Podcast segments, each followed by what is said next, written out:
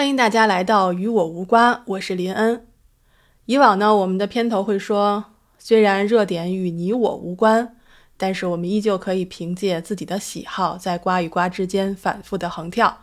但是我今天要把这个片头改一下，因为我今天要谈的这个话题呢，其实与我们每一个人都息息相关。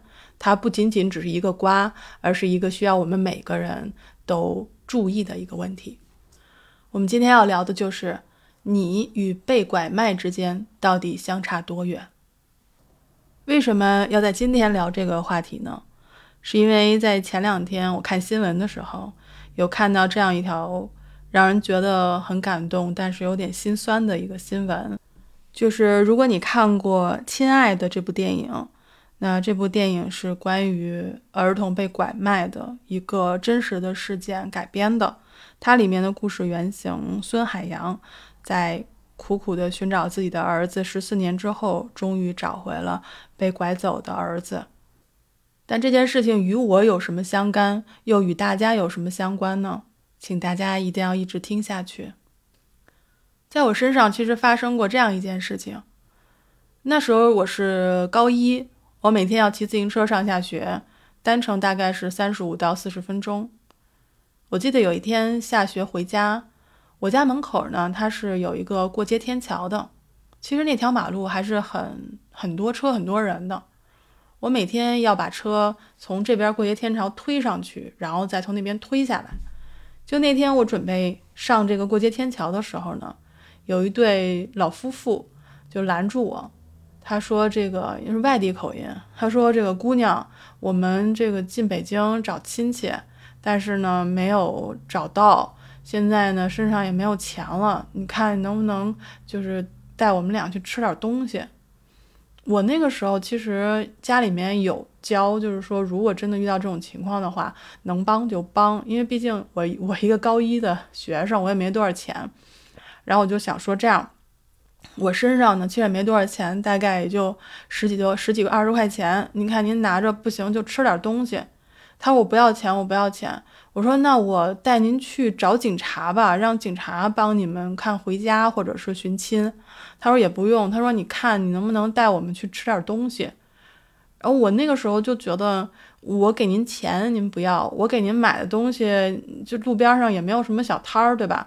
那你报警也不要，我只能做到这一点，我没有办法说带你们去吃馆子或者什么的。后来我说那对不起，我可能没有办法帮您了。然后我就我就把车就我把钱给他，然后我就把车就推着上过天桥了。当时就没有把这件事儿当回事儿，当时就觉得嗯，这个帮个人其实我们能力也有限哈，这事儿我就抛诸脑后了。直到我是大三的那一年，我曾经在知乎上看这样一个帖子，他说有这样的一些拐骗。女性的手法就是说，她也不要钱，她也不需要你报警，她就是让你带她去一个偏僻的馆子吃饭，然后这时候就有可能把这个女孩子从前门带进去，从后门是用一些就是手法，把你拐卖走。我当时看到这一点的时候，我就立马想到了当初我遇到的那一对夫妻，老夫妇，当时我就觉得。如果不是我多想，那么我那次可能距离拐卖也就只有一个过街天桥的这么一个差距。其实也不能怪我多想，因为这件事情在我的脑海当中一直是一个没有办法解释的事情。就是如果你需要钱，我把我身上所有的钱都掏给你，但是你不要。我说我帮你报警，但是你还说不要，一定要让我带你去吃馆子，这种事情。我当时是觉得不合理的，所以我就没有帮助他。那如果我帮助了他，结局会不会像我想象的那样糟糕？那就真的不好说了。我相信呢，基于我们之前提到的这个新闻，各大媒体、头条、公众号应该都会给大家普及：如果小孩子走丢或者小孩子被拐卖的时候，你应该怎么去做。所以本期我就不再赘述。我今天最想聊的是以妇女为目标群体的拐卖行为。那什么样子的女性容易成为人贩子的目标呢？一般而言呢，就是文化教育水平不高，然后来自相对贫困地区的年龄主要集中在十二岁到二十五岁之间的女性，因为个人意愿离开原居住地，要到外地去讨生活的，尤其是急于摆脱比如家暴，然后脱离贫困环境的这样的女性，比较容易成为人贩子的目标。为什么呢？我们一条一条分享，一个是第一，文化水平不高，所以你获得信息的渠道就有限。这样的话，人贩子可以利用这种信息不对称，然后对你进行欺骗。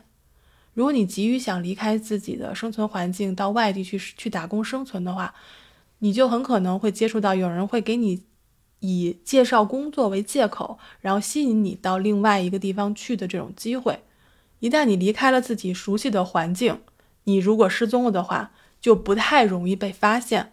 再加上女性本来就是势单力薄，如果你被拐卖到了比较偏远的地区，语言不通，自自己自救的能力又差，又没有相关的比如法律知识，那么对于人贩子来说，这样的人群其实是最容易得手的。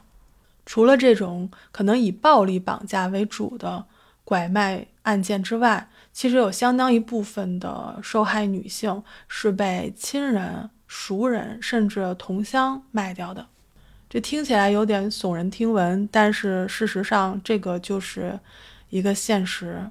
我看到的一篇报道是《正式社会控制如何失败》。